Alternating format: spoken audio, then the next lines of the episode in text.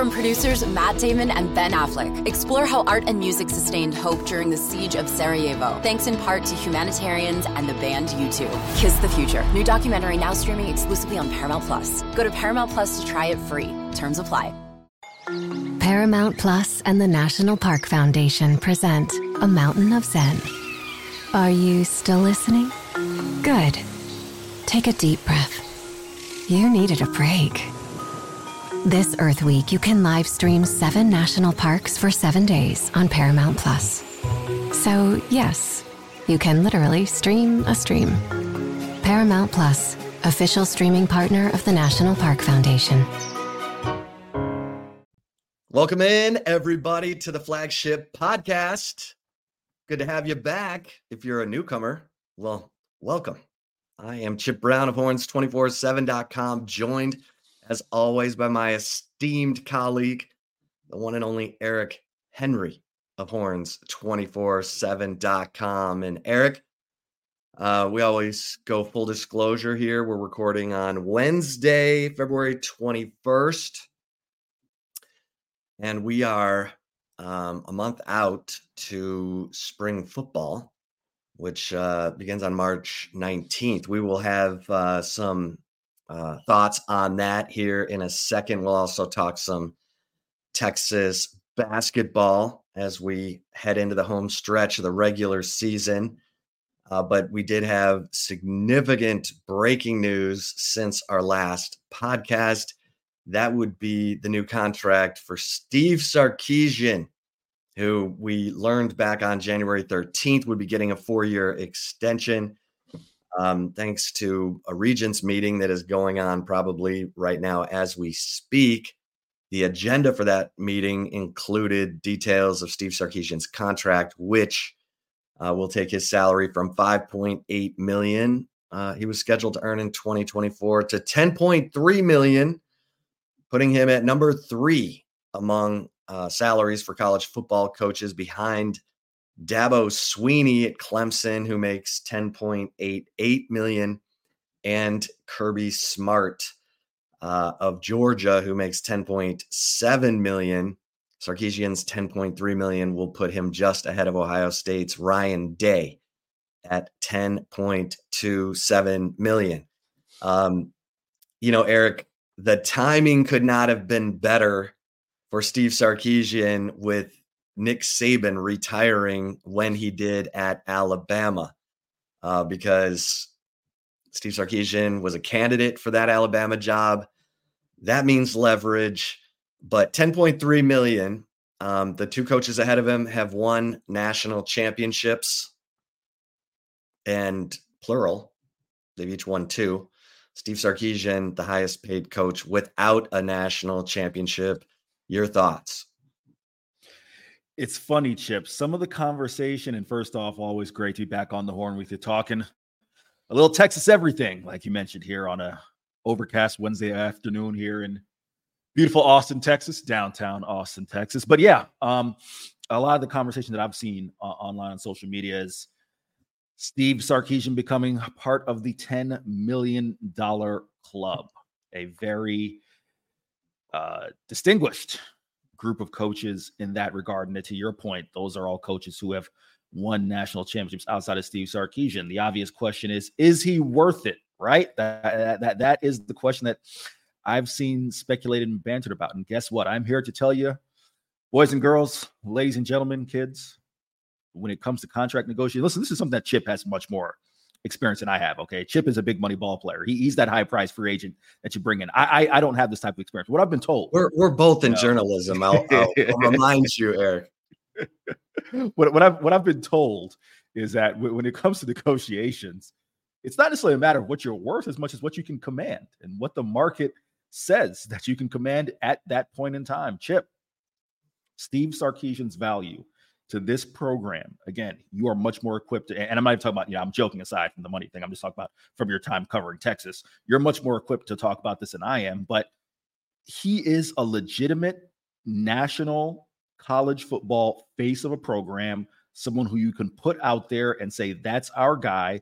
And now that the wins back up everything else that comes with it in terms of his pedigree, his history, having been under Nick Saban, having worked at SC, you know, ha- having been in the NFL, Steve Sarkisian is absolutely worth that type of salary that he commands. So that is the big thing. I know we're going to go through some of the perks, some of the details uh, of that contract here in a second, but just my initial instantaneous reaction is yeah, he's worth every penny. What he has been, I mean, listen, I've been here now seven months, but for the purposes of uh, a football season, I've been here a year, right? And I know what the conversation was, not only here in Austin, but you know, kind of just amongst the college football space as far as what Texas was. You go back prior to last year, and we know what it is now it's taken a step forward. And again, you can even uh, multiple uh, a major step forward, and you can speak about what it was, you know, three years ago to when he got the job, and even uh, coming off a five and seven, right? So uh, all those things in totality, yeah, there's no doubt in my mind that he is worth every penny. Yeah, I think what um, the fact that he just has not made many sideways steps since the off season following the five and seven year, three straight top five recruiting classes, uh, the best offensive line recruiting class in 2022. Um, the analysts he's brought in from Gary Patterson, um, you know, to uh, Joe DeCamillis and uh, Paul Chryst, um, Payam Saadat. He's got uh, he's you know clearly got um, you know the respect of other former head coaches and and more importantly, I think he's been transparent with his players to the point where he's not losing guys he doesn't want to lose to the transfer portal, which is a lot in this day and age because we know it. And it look, it's good to be a have.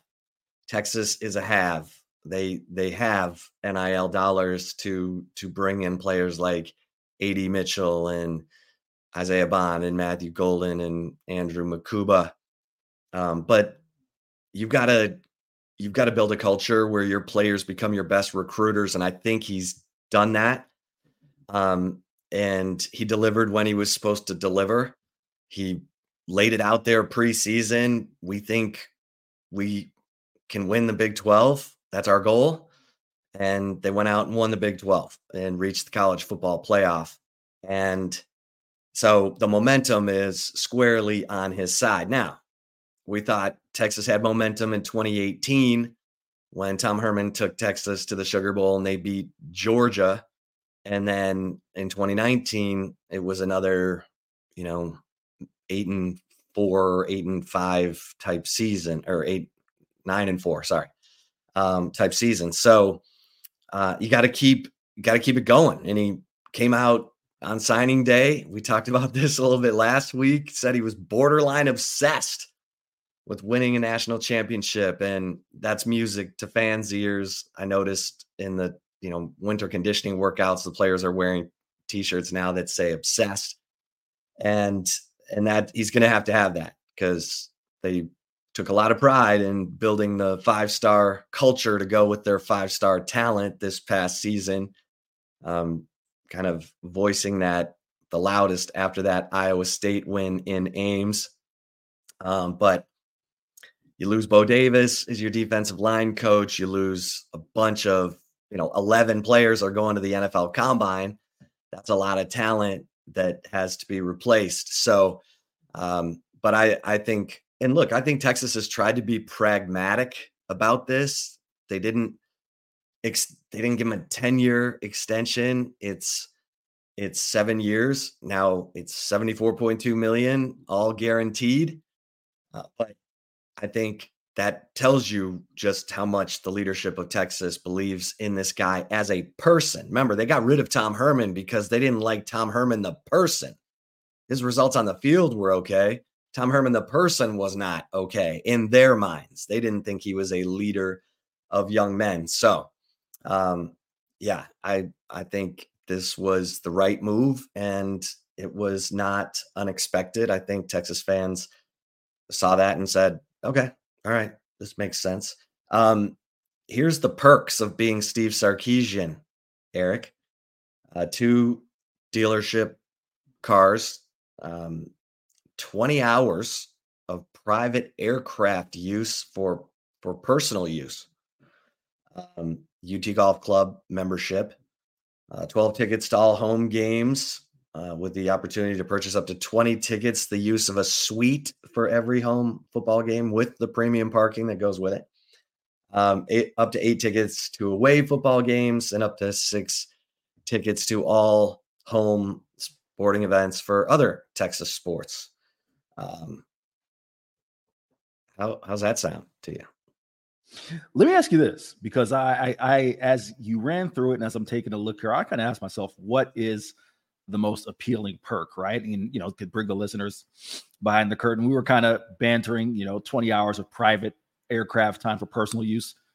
Seems like that would be the draw, but 20 hours, you know, it depends, right? That kind of leaves you domestically um in my mind right if you're gonna if you're gonna get the most out of those 20 hours uh the two dealer cars that that sounds interesting I, the one that I, I wanted you know your opinion on is the ut golf club membership i mean is that the best spot to play a couple rounds play a couple holes in in uh in austin?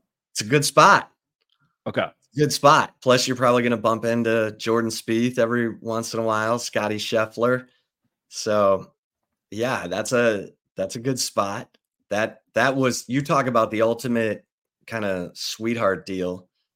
Um the uh the two Texas boosters who made that happen, uh, a guy named Bill Duval um, and Mike Myers owned all that property out there uh, near Lake Austin. It's it's in Steiner Ranch, but it has a view of Lake Austin.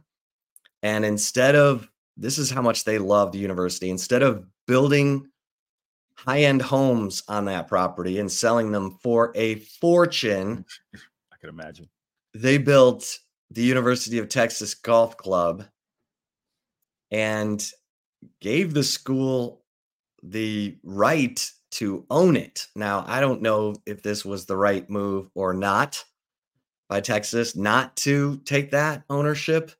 Um, but prime real estate only available because they have two mega boosters who love the university. So yeah, UT Golf Club.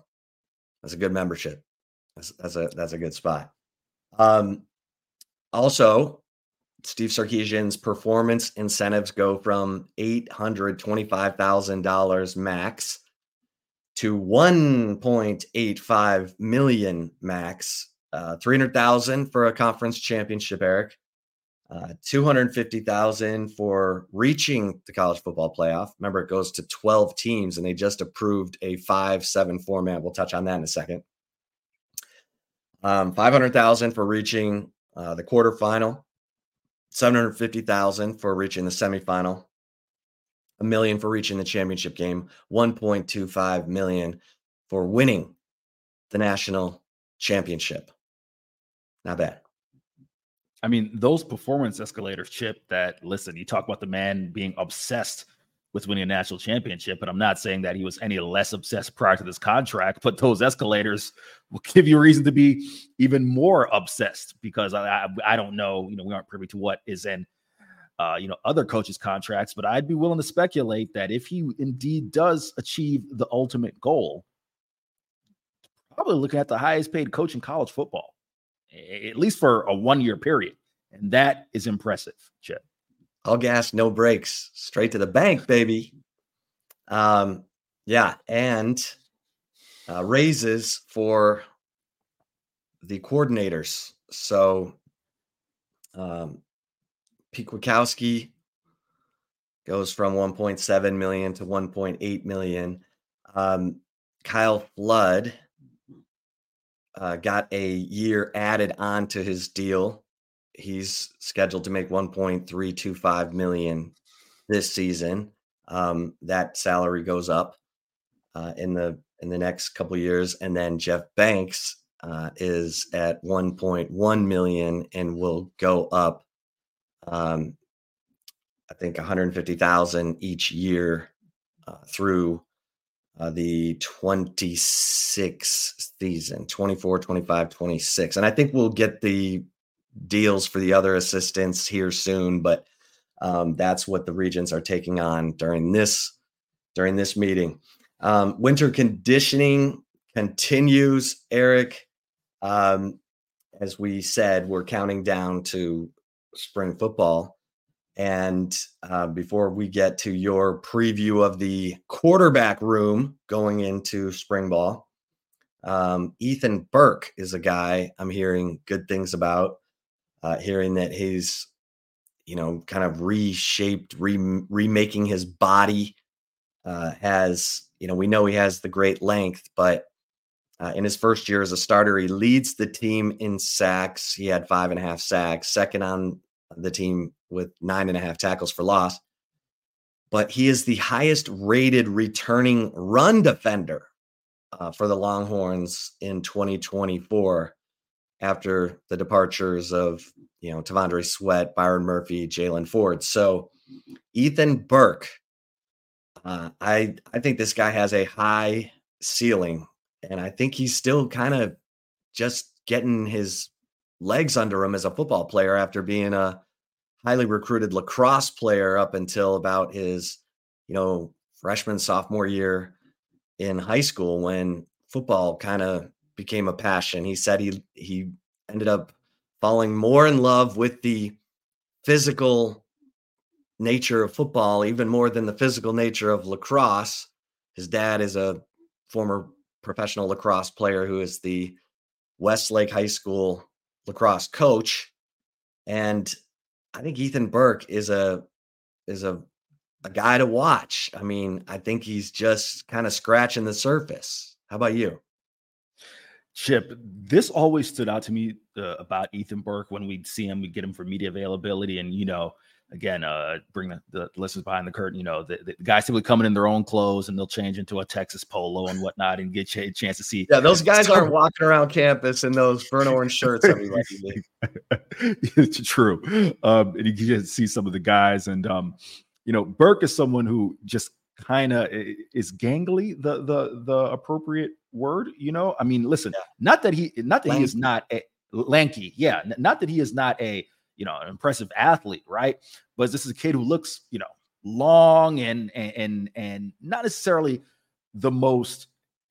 I don't want to say I'm most, most physically built. I mean, he's, he's an impressively sized kid, but he's not walking around like, for example, Chip. the flashback to last week's podcast, he ain't walking around like Byron Murphy, you know, cut up with a six pack at, at, at, this point in his career, right? So to hear Ooh. your report, to hear your report about eh, Burke kind of progressing physically and reshaping his body, that's encouraging because you talk about a kid who's legit, what, six, six ish? Yeah, six, six. six. He's probably closer to six, seven. Six, seven, right? So if you can get him 83 to, inch wingspan.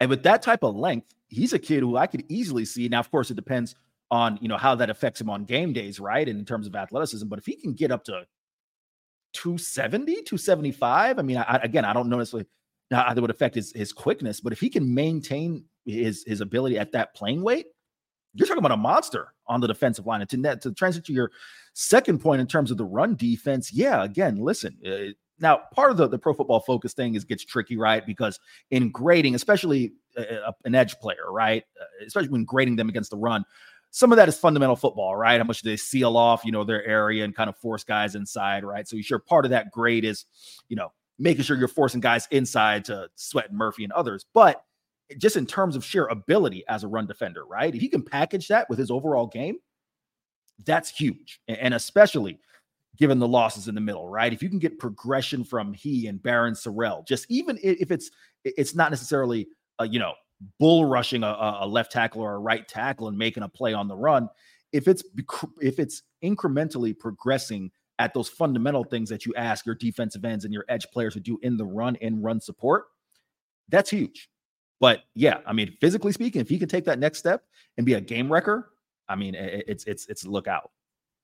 Yeah, and I, I think Barryn Sorrell and Ethan Burke probably don't get the credit. Um, I mean, obviously, T'Vondre Sweat and Byron Murphy were the heart and soul of that run defense that was ranked number three in FBS giving up only 82.4 yards per game.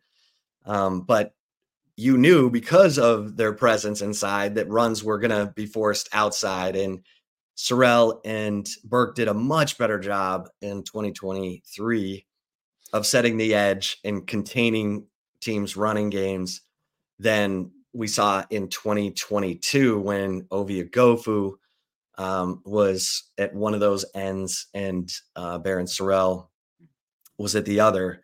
And that they, you know, that's a big reason why they were the starters. Now, on, you know, in passing situations, you might see Burke come off the field, Anthony Hill move up.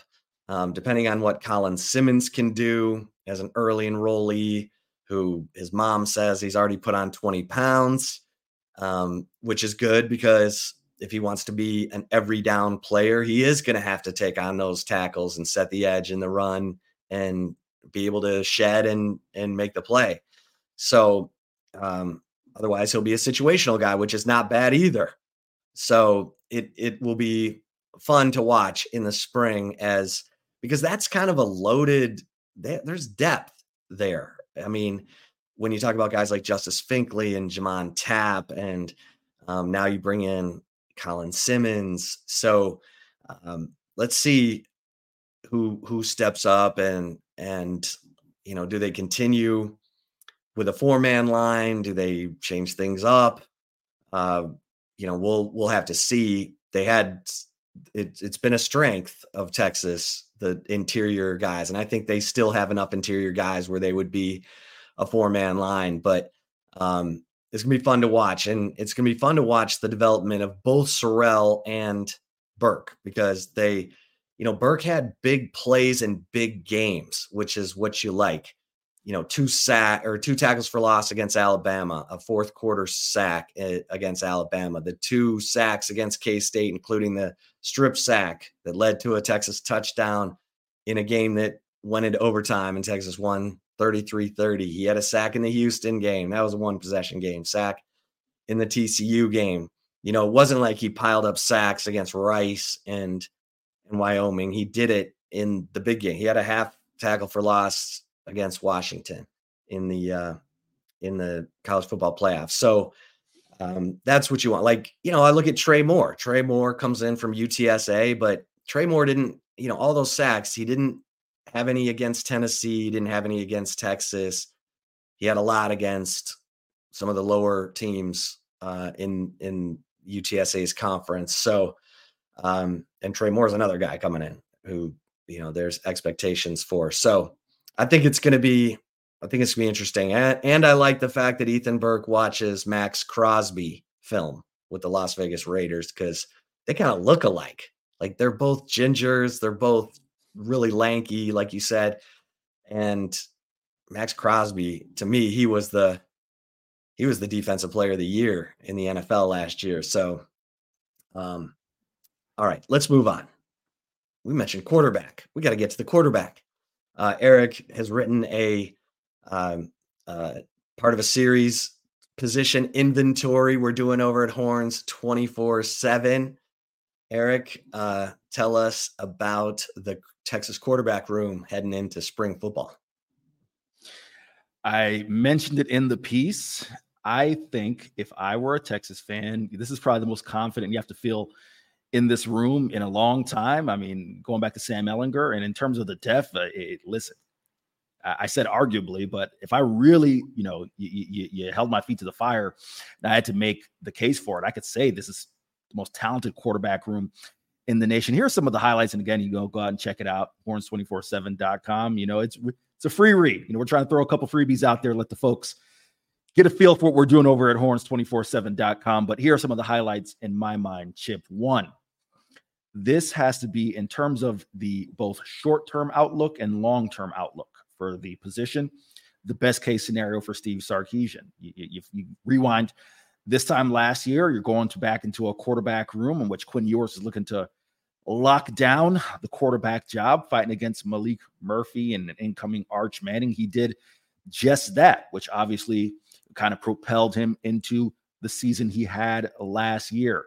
Now entering year three, playing for Steve Sarkisian, there's no reason in my mind to, to, to believe you're going to get anything other than a player who's going to continue to progress and take the next step and really go from, and I think Chip, you, would be equipped to speak to this, you know, this offense it was clear that for anything you want to nitpick with Quinn, as far as you know, maybe not getting the most out of the deep ball, right, with guys like AD and Xavier Worthy and others, the overall efficiency of this offense ran best when Quinn Ewers was getting the ball out of his hands, doing the things they need to do as far as keeping the offense moving, right, getting the ball to hands of your playmakers. And and, and when you talk about it, it, I almost hate it, Chip, because in this the the football environment we're in right now, it feels like we kind of have this dichotomy, right? We talk about quarterbacks either as game changers or game managers, right? And then the way we talk about Quinn, inherently you say, all right, if he's not completing the deep ball to high clip, somehow that makes him a game manager. No, like game manager is delivering the 15 yard strike and having, you know, being in sync with your receivers and taking the plays that are there. That, that Brock Purdy, you could say, is, is a game changer by based on just doing those things in itself game manager in my mind is someone you say, hey, just don't lose it for us. Quinn Ewers is someone who goes out and, as shown by his performance in the Alabama game, in the Iowa State game, his best performances came against top tier competition, someone you can go win the game with. But anyhow, I digress. Into the short term outlook, Quinn, obviously, that was the, the best case scenario. So now what that's done is that buys Arch Manning, someone who clearly, as he stated when the media contingency and contingency is probably an understatement that he had at the Sugar Bowl. Media mob. Uh, mob, yeah, probably a, a better phrase. He's content being in Austin as a college kid, playing for the Longhorns, having another year of development in playing for Steve Sarkisian, right? He he's happy as could be. He is not someone who's, you know, pining for the transfer portal. So you combine those two things together, Chip, that means the long-term outlook for this position you've got it solidified in my mind. You got to think at least for another three years, if not more, because you know you're going to get Quinn Ewers, and should he depart for the NFL after this, then you get at least, you know, in my mind, you think two years of Arch Manning in this position. That type of long-term st- uh, stability and, and solidifying of the position positionship not only allows you to build around that position, but when you go in recruiting in the transfer portal, you don't have to say, I mean, Chip, how many teams around the nation you, we've seen it. You know, sometimes teams bring in two and even three quarterbacks in a cycle, right? In, in an effort to find one guy that they can depend on. If Texas doesn't have to do that, that just gives them the room to just bolster this roster in many ways. So those are some of the highlights. Again, go out and check it out. You know, we get into Trey Owens as well, and and overall, you know, quarterback room. Again, Texas had the luxury of getting guys like Charles Wright as a preferred walk on who have you know some some lineage and ties to the program. Where three star guys, 24 seven three star guys. That, that just only helps with the depth as well. They have another one, of course, in Cole Lord, who is, a preferred walk on. I believe his grandfather, if memory serves me correct, was a Longhorn. So you know, another three star guy who, who you know, could could be like Charles Wright and go get a, a scholarship at App State if he wanted to, but you know, it's here at Texas. So go check it out. Uh, be part of a series. We're going to do that uh, for every position on on the roster. Yeah, I mean, you got to have the quarterback. You got to have the quarterback. I mean, for Texas, it uh, you look at their national championships with Vince Young and Colt McCoy, two guys whose names are up in the stadium. Uh, Quinn Ewers, it was really important to him to win a Big 12 championship. Um, I wrote about that extensively in the Insider last year. He doesn't say a lot, but he's got a lot.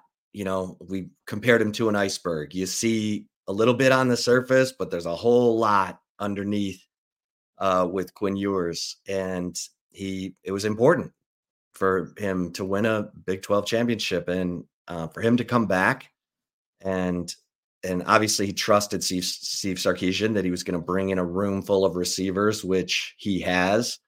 Uh, Matthew Golden from Houston, Isaiah Bond from Alabama, Silas Bolden, um, who will be here in the summer from Oregon State, in addition to uh, Johntay Cook and DeAndre Moore and Ryan Niblett, who return. Uh, Amari Niblack coming in from Alabama at tight end, a stretch the field guy similar to JT Sanders. Um, you know, Quinn Ewers is now leading this team. When he got here from Ohio State, he was trying to get to know his teammates. Now he's running the show and he's comfortable with it. He knows, he knows that the NFL is a business. I think that's why he said, you know what, I'm going to take my time here and get everything I can out of my college experience. And and then when I'm ready, not when everyone says I'm ready, I'm going to go to the NFL. And I, I, I've, I've been really impressed with Quinn Ewers. I mean, I know he came in with the mullet and took some pictures with fancy cars when he got here. Um, but to take on the challenge that he did last year of, you know, not only remaking his his body and cutting his hair and his beard and all that, but he apologized basically to Texas fans during the spring saying, you know, I let I let you down in in 2022. And I mean, he didn't have to say that. That that's a guy who is self-aware, who's accountable. Um, Arch Manning, everyone can't wait. You know, they couldn't wait when he came in for garbage time and what completed one pass and ran around. Eric, it, it was the loudest really, ovation. Really quick, you know what was funny? It was funny as as I was writing that up, right? You know, I'm inserting the stats for both guys. And I was like, man, wait a minute. Arch only threw five passes because in my head, after everything we went through, I was like, and I'm like, nah, but he had that run, right? Because we heard about Arch hitting 20 mile. Yeah, he had that. Wait, hold, on. He only ran once for seven yards. Like it just in your head, it's it like seems Paul like Bunny. You know, it's like John Henry. It's like what? What? I thought it was so much bigger than that. You know, but it is. It's it, it's crazy the the the uh, hype and hysteria that comes with the Manning name. But I, that's another thing about Quinn that I like. He handled that. He handled that. He went out, did his thing all year, was happy when Arch got in, never had this, oh, I'm looking over my shoulder. Uh, you know, Quinn has a lot of self-belief and and I think Arch Manning is is benefiting from that. And I agree. I think it's an absolutely loaded quarterback room. Um, you know, Oregon brought in Dillon Gabriel and the quarterback from UCLA. I'm hearing it's going to be Dillon Gabriel this year, and then they'll hand it off. But it's nice to have depth. You know, Arch Manning is now one play away, and I think Texas fans will blindly feel good about that, even though what Arch completed two passes, two passes, and uh, and ran around a little bit last year. So, and Trey Owens, I mentioned this in the Insider. Um, you know, he's come in with a really strong, com- competitive mindset.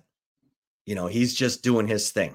And that's what you would expect of a quarterback coming in to Texas. He's not in awe of Arch. He's not in awe of Quinn. He's he's competing, and and that's what you need. And so, um, you know, Trey Owens joins that room, and um, and it's going to be it's going to be fun to watch how these guys progress because look, all the love that Texas is getting as they head into the SEC, people are talking about, you know, every, you know, we just got that college football playoff format, the five seven format. Um, every projection I've seen has Texas in the playoff next year. So, but I think that's how Quinn Ewers wants it. That's what Quinn Ewers expects. So, yeah, exciting times for Texas fans. Savor, savor this because you've had some great quarterback rooms in the past. You know, Vince Young and Colt McCoy were in the room together. Um, Shane Buechele and Sam Ehlinger were in the room together. So, um, this is this is taking it uh, up a notch and uh, really exciting times for Texas football. Um, all right, Eric, we've got uh, Texas basketball. Texas basketball. You know, it wasn't a win over a top 10 team. It was a win they had to get against Kansas State. Kansas State came in with a very similar record to Texas, same record in conference play. And K State has, you know, wins over Kansas and Baylor. Um, but they also have a net ranking of 81. Texas has a net ranking of 33. Um, the net rankings are something the t- tournament selection committee looks at. So Texas could not afford to lose to K State. It wasn't pretty. It was a grinded out 62 56 win against a K State team that just isn't, they don't seem very connected, Eric. Um, and they sure made some questionable plays down the stretch, including the flagrant foul on Kendall Weaver, uh, right as the game was, you know, within striking distance for for K State. Uh, but Texas at home which has been a weird place for them this year. At one point, they were one and four in home games in Big 12 play. They get it done. Dylan Disu leads the way.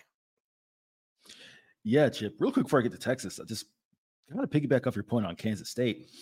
Chip, I, to talk about you know their disconnection, but post game, you know, obviously they're a team that's fighting for NCAA tournament life and, and they're trying to get in. Chip, their players they brought post game. Forgive me, I'm forgetting which two they brought, but you could sense the frustration, almost a point of tears, when Jerome Tang mentioned we're just trying to find ways to win, and it's frustrating that we're not getting wins. I mean, so that just stood out to me. Is that clearly like that's a team that's just very much pressing, and and and, you almost feel for those kids, just these just despondent looks on their faces post game. But Kansas State's misfortune are the Horns fortunes, right? So to talk about, mean, I guess the really standout things, Dylan Disu leads the team in scoring for the fourth, four straight game, 20 points.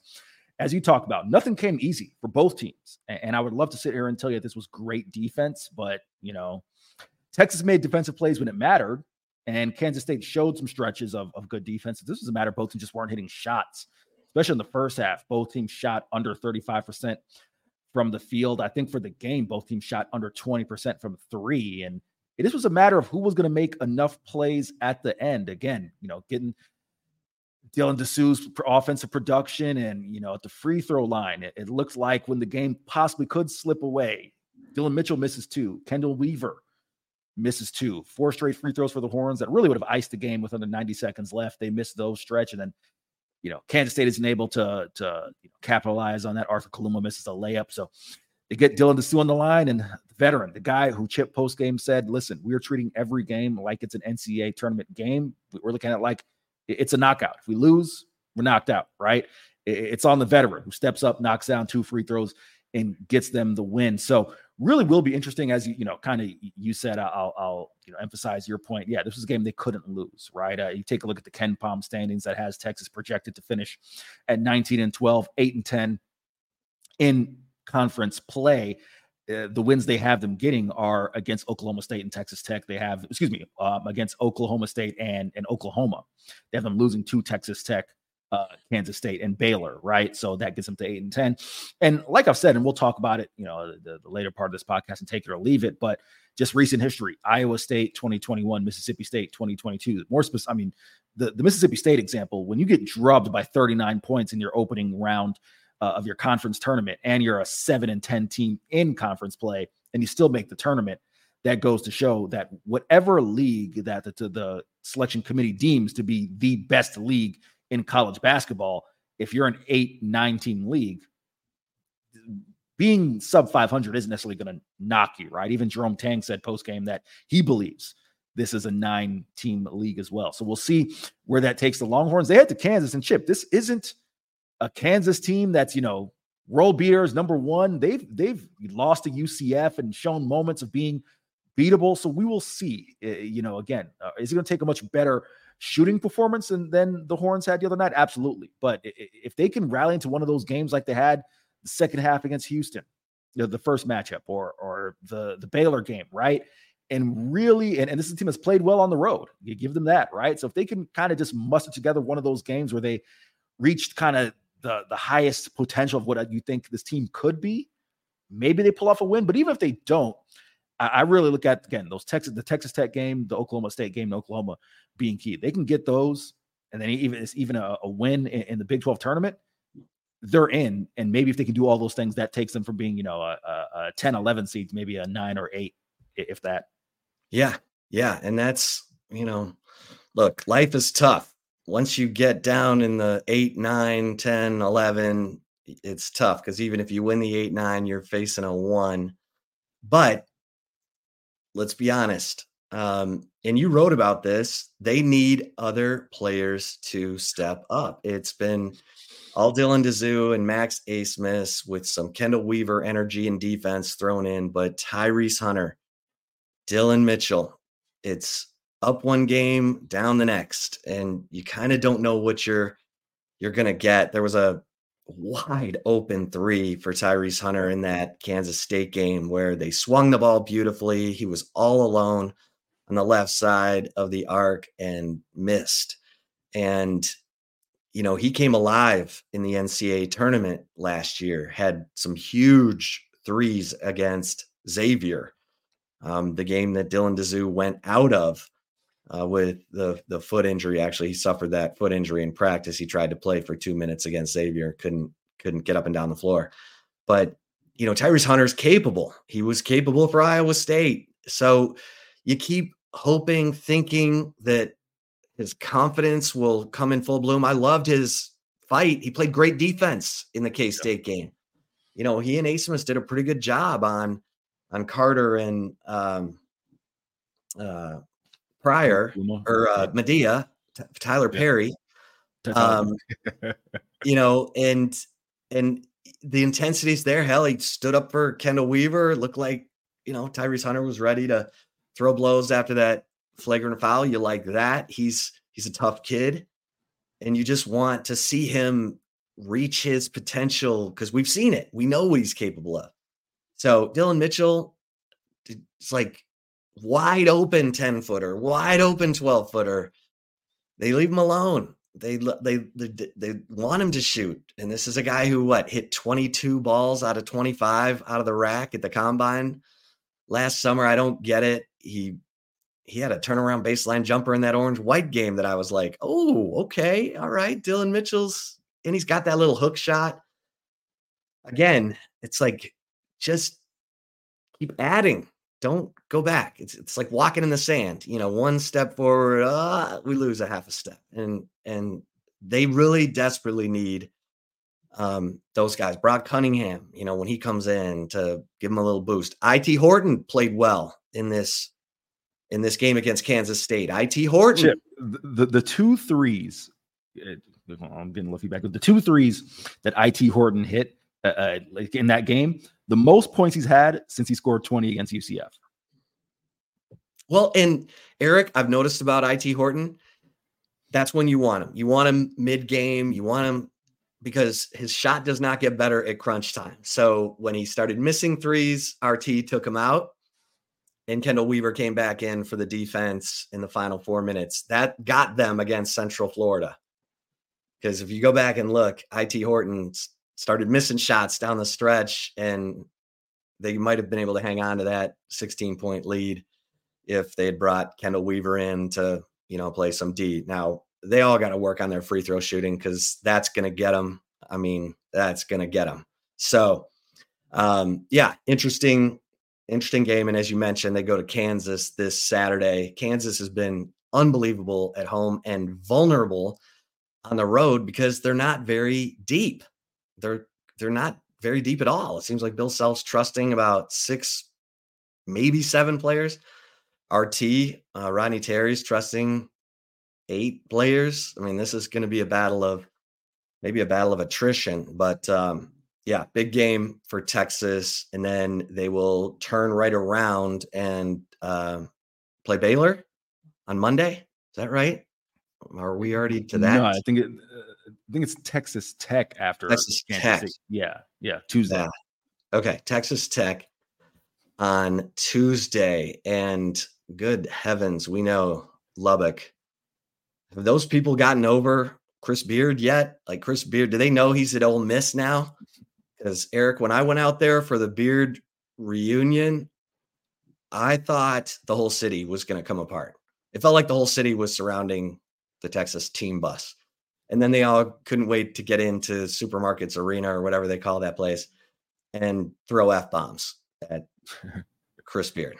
I mean, it was F you beard. I mean, like 20,000 people yelling it. So Woo! I'll, I'll, I'll, be making the trip out to Lubbock, so we shall see how the uh, the Red Raiders want to send off the Longhorns in the final Big Twelve matchup.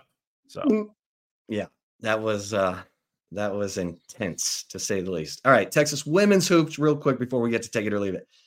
Texas women's hoops, they've won six in a row. Um, they're playing Texas Tech tonight, but Eric, um, wow, what a you know, credit to Vic Schaefer, credit to Madison Booker, uh, credit to this whole team for sticking together, remaking themselves after losing Rori Harmon uh, to the season ending knee injury on December 27th. You know, I was looking back at it when they beat UConn and ascended to number five in uh, in early December. Rori Harmon had 27 points, 13 assists in that game, five rebounds, and you in in a steal, and you realize, gosh, she really was that good. You know, um, she goes down. Uh, Vic Schaefer yesterday likened it to his team having a major heart attack and needing quadruple bypass. And now they've had quadruple bypass with Madison Booker settling in, now leading the team in scoring 15.9 points, but she's averaging 20 over, you know, the last four games. And she is so comfortable just with that pull-up jumper. What a talent. I mean, everybody's talking about her as a freshman All-American. Um, and then you've got good post players and Taylor Jones and Aaliyah Moore. And now DeYona Gaston is is getting back after the ankle injury. And if they can get Shaylee Gonzalez to hit her, you know, get that stroke back, she's got such a, you know, great outside shot. It's been up and down. She did have a good game in their last uh, in their last win. Um, maybe she's snapped out of it because she was in a six game rut there. But this team's starting to put it together. They play Texas Tech. Um, they've got Central Florida, your Central Florida Knights on the road, and then the rematch with the Oklahoma Sooners, who it's so weird, Eric. They've been in first place in the Big 12 seemingly all year, and they're only t- number 23 in the rankings. Kind of weird, but um, you know, Oklahoma that's the that's the game that uh, the Texas players are going to want for sure because that was the game they lost at home and Vic Schaefer woke them up at you know before sunrise and had them practicing their brains out uh, the next morning and that was the last game they've lost. So um, what a turnaround and and now they're projected as a two seed Eric behind number one South Carolina number two, Ohio State, number three, Stanford, and number four, Iowa, with, of course, Caitlin Clark. So hold on to your seats, kids. That Texas women's basketball team is uh, is worth the price of admission. Eric, you ready for some take it or leave it?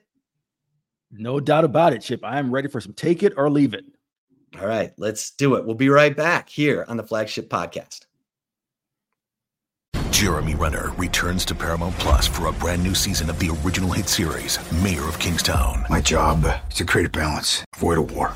From executive producer Taylor Sheridan, co-creator of Yellowstone. There's some new players in town, and they brought the plague.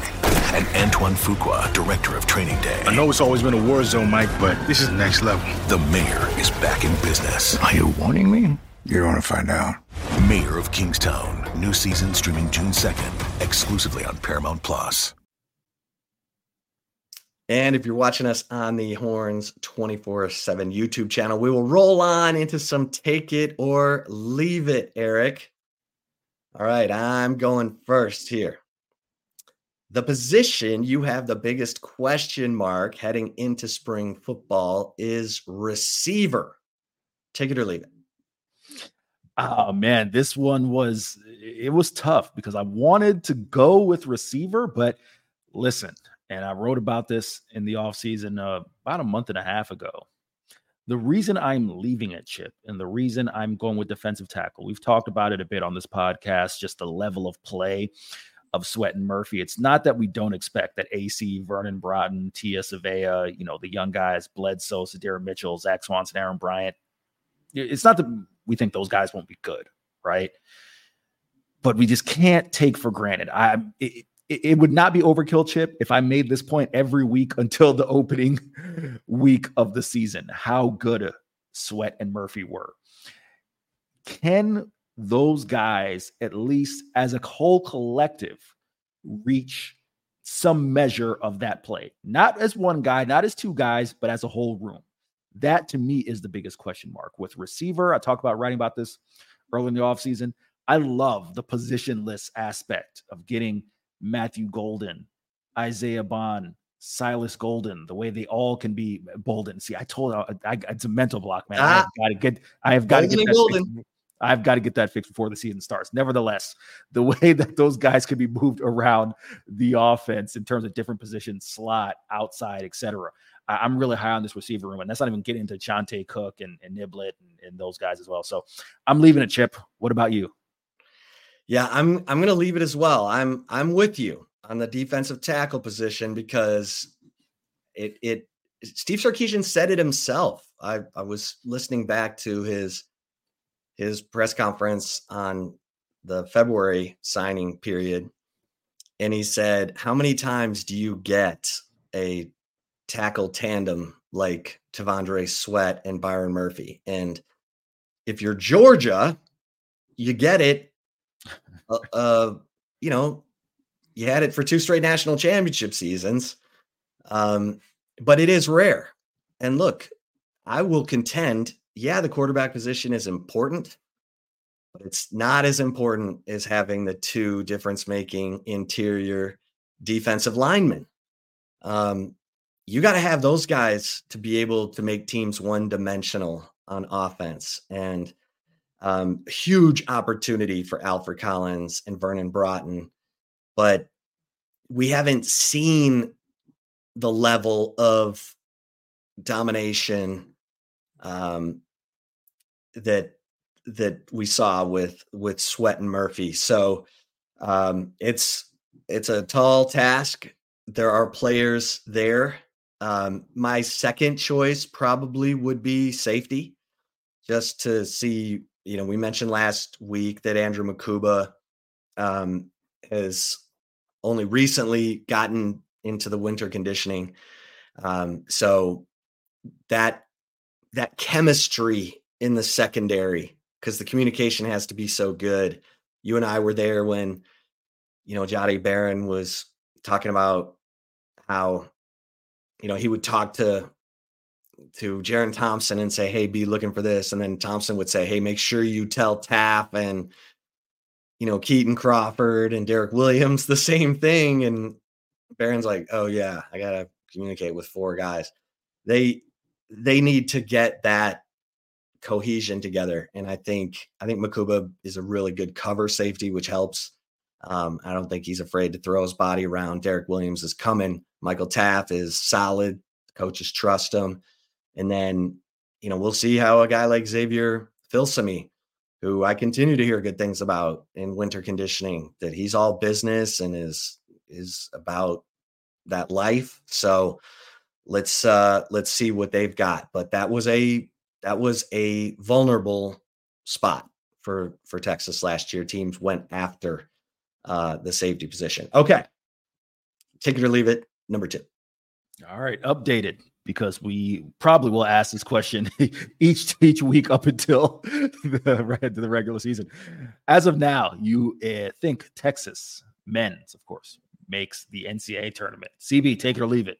Yeah, this has become a running joke here on the show. Um, but the good news is that I still think Texas um, is, as of now, um, I think they'll make the NCAA tournament. Now they've got they got to take care of business. They got to win on their home floor. They got to they got to win against Oklahoma State. Don't spit the bit on that. And then um, they got to beat OU in Austin. If they do those two things, I think they're in. If they steal one of the road games against Tech, Baylor, Kansas, man, then we're we're t- we're the Jeffersons. We're moving on up. So, um, but as of right now, Eric, I'm going to take this. How about you?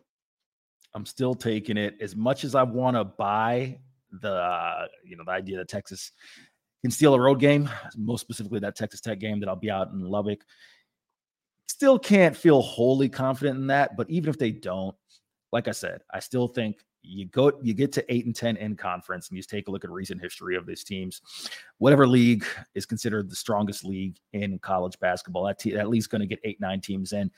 I think texas has shown uh, enough in my mind. Should all those things come together the texas will have shown enough and they make the ncaa tournament. But again visit us next week and we'll see what we have to say after that. It's a week to week proposition with uh with this year's uh, Texas basketball team. All right, take it or leave it. Number three, uh, the women. Am I throwing to you? No, no, no, sorry. That I, I I jumped the gun. I jumped the gun. That's all. Okay. For it. So Eric, Texas women's basketball. We mentioned, despite losing Rori Harmon, they've won uh, six in a row going into this game against Texas Tech tonight. Um, they're 24 and three. They have reclaimed their season high ranking of number five. Um, the Texas women's basketball team, their final four contenders. Take it or leave it.